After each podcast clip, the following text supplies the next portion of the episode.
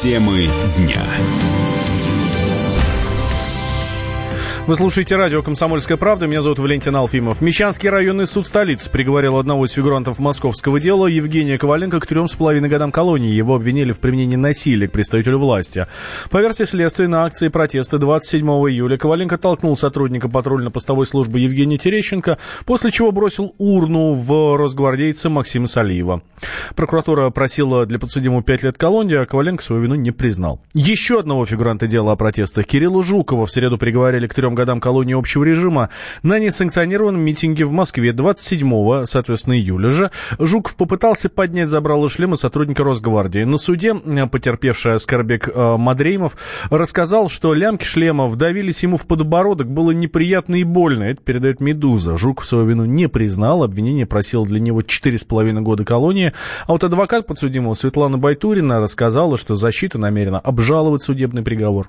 Мы считаем приговор незаконным и необоснованным, поскольку событие преступления по части 1 статьи 318 в ходе судебного следствия не было доказано. А, соответственно, назначено наказание чрезмерно строгое, то есть реальное лишение свободы в размере трех лет. Это очень строгое наказание по указанной статье. Обычно бывает либо условный срок, даже в случае доказанности, либо штраф.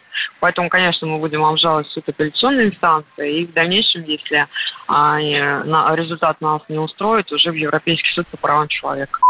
3 сентября московские суды вынесли приговоры первым трем фигурантам московского дела. Так Владислав Синица, которого обвинили в призыве к расправе над детьми полицейских, получил 5 лет колонии. Иван Подкопаев и Даниил Беглец э, были признаны виновными в, в применении насилия к сотрудникам Росгвардии, получили 3 и 2 года колонии соответственно.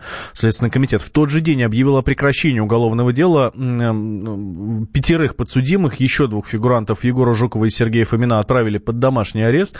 Жукову также поменяли обвинения с участием в массовых беспорядках на публичные призывы к экстремистской деятельности в интернете. Тем временем Генеральная прокуратура признала профессиональную работу силовиков на несанкционированных митингах в Москве. Адвокат, бывший сотрудник спецподразделения МВД Вадим Лялин считает, что правоохранители заслужили свои награды. Давайте зайдем из обратного. Какие можно считать непрофессиональными? Те, которые могли привести к смерти граждан, либо к получению гражданами там необоснованных телесных повреждений различной степени тяжести. Легкой, средней, тяжелой. Есть данные, что одному сотруднику ветро в голову прилетело, другому сотруднику какой-то криворукий там под шлем там своими ручонками залезал. Да, у нас есть данные, что иные другие там противоправные действия в отношении сотрудников гражданами, провокаторами применялись. Да, я согласен. Эти факты есть, и они отражены на видео а обратных-то нет. А если человек при задержании там падает на спину, как тараканчик, и лапками начинает дергать в разные стороны, не понимая, что он может случайно ударить сотрудника, ну как с ним? Его все равно доставят в автозак там, или там, в отдел полиции. Он уже оказывает сопротивление. А в момент, когда граждане начинают оказывать сопротивление любого рода, к ним применяются спецсредства или физическая сила. Это законно. Несогласованные с властями митинги, организованные несостоявшимися кандидатами в депутаты Мосгордумы, проходили в столице с середины июля. За нарушение были задержаны почти 2000 человек. В Сочи из пансионата «Нептун» выселили мужчину больного онкологией. Это жилье ему выделили после того, как в 2014 году рабочие снесли его старый дом, который мешал строительству объектов для Олимпиады. В теме разбирался мой коллега Максим Осокин. Сочи мужчину больного онкологии выселили на улицу. Накануне к зданию пансионата пришли судебные приставы, которые потребовали от мужчины освободить помещение. При этом в этот момент его жены рядом не было. Андрей Мартынов заявил, что сейчас он находится в лежачем положении, встать не может, потому как прошел сеанс химиотерапии. На что приставы сказали, что готовы ему помочь, и вместе с матрасом просто вынесли пожилого человека на улицу, где уже находилась его жена, которой тот успел ранее позвонить. Сотрудники службы судебных приставов аргументировали свой поступок тем фактом, что у них имеется решение суда о выселении супругов из пансионата, и они должны его исполнять. В администрации Сочи на запрос «Комсомольской правды» ответили, что Мартынов ранее самовольно возвел три строения в Меретинской низменности. При этом никаких документов на них и также на земельные участки предоставить не смог. В 2011 году администрация Сочи обратилась с иском о сносе самостроя в суд, суд, которые удовлетворили в полном объеме и, собственно, здания были демонтированы. А, также из-за того, что решение о выплате компенсации в то время принималось на уровне особого департамента Краснодарского края, сочинская администрация не имела полномочий осуществить данную процедуру в отношении супругов Мартынова. Тем не менее, их поселили в пансионате «Нептун» и в то же время предложили несколько компромиссных вариантов земельных участков. Конкретно три. В садоводческом товариществе «Солнечное» в селе Бестужевское, э, в самом селе Бестужевское, а также в Адлерском районе Сочи. Э, как э, отметили в мэрии, от всех вариантов супруги отказались, равно как и трудоустройство мужчины в муниципальную организацию с выделением жилплощади в общежитии отметили в мэрии курорта. Там добавили, что 3 сентября к пансионату «Нептун» Мартынову вызывали бригаду скорой помощи и предлагали госпитализироваться в одно из учреждений города, но снова получили от мужчины отказ. Буквально несколько минут назад мы связались с Андреем Мартыновым по телефону. Он рассказал, что сегодня утром ему удалось зайти в здание пансионата, так как там остались его личные вещи. В это время, уже вечером, к нему нагрянули опять представители службы судебных приставов и администрации Сочи, которые собирались осуществить повторное выселение Мартынова и его супруги на улицу. У женщины случился нервный срыв, поднялось давление. Больше Андрей Мартынов говорить по телефону не смог и повесил трубку. Максим Осокин, корреспондент «Комсомольской правды». Мы вместе дожили до понедельника.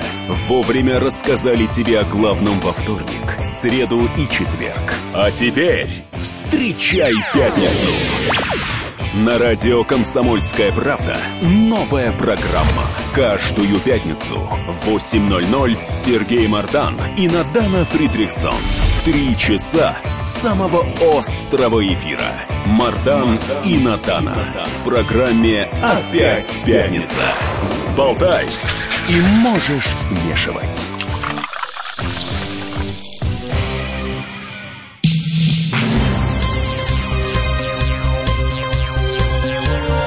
Темы дня.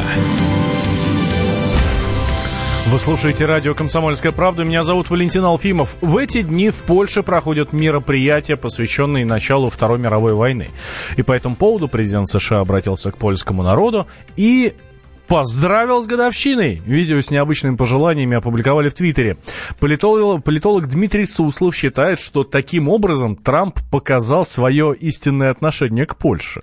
Я думаю, что либо, скорее всего, Трамп показал себя типичным Трампом, человеком, который очень часто делает э, необдуманное и очень некорректное заявление. На самом деле Трамп показал, что он презирает нюансы, что он э, крайне негативно и индифферентно относится к подобного рода политесу. Ну и сказал, не подумав, э, тем самым продемонстрировав э, весьма неуважительное отношение к Польше. Ну, собственно, это неуважительное отношение отношение было продемонстрировано и его отказом от э, визита на мероприятие, что он даже не задумался над тем. Э, это было не запланированное, кстати говоря, надо подчеркнуть заявление, да, он же не собирался изначально выступать с неким заявлением по поводу вот мероприятий в Польше. Его спросили, не, хочет ли он что-то сказать, да, ну и он сказал, да, первое, что ему пришло в голову, и тем самым он показал, как он относится к европейским союзникам, тем более к таким сытым элитам, как Польша. Да, их политика вызывает в Соединенных Штатах поддержку, безусловно, и радует их, но, с другой стороны, они не относятся к ним как к каким-либо важным э, странам и важным партнерам, а просто вот относятся как, э, и лично Трамп относится как э, к не более чем сателлитам. И вот это вот заявление, я думаю, фундаментально оно свидетельствует именно об этом.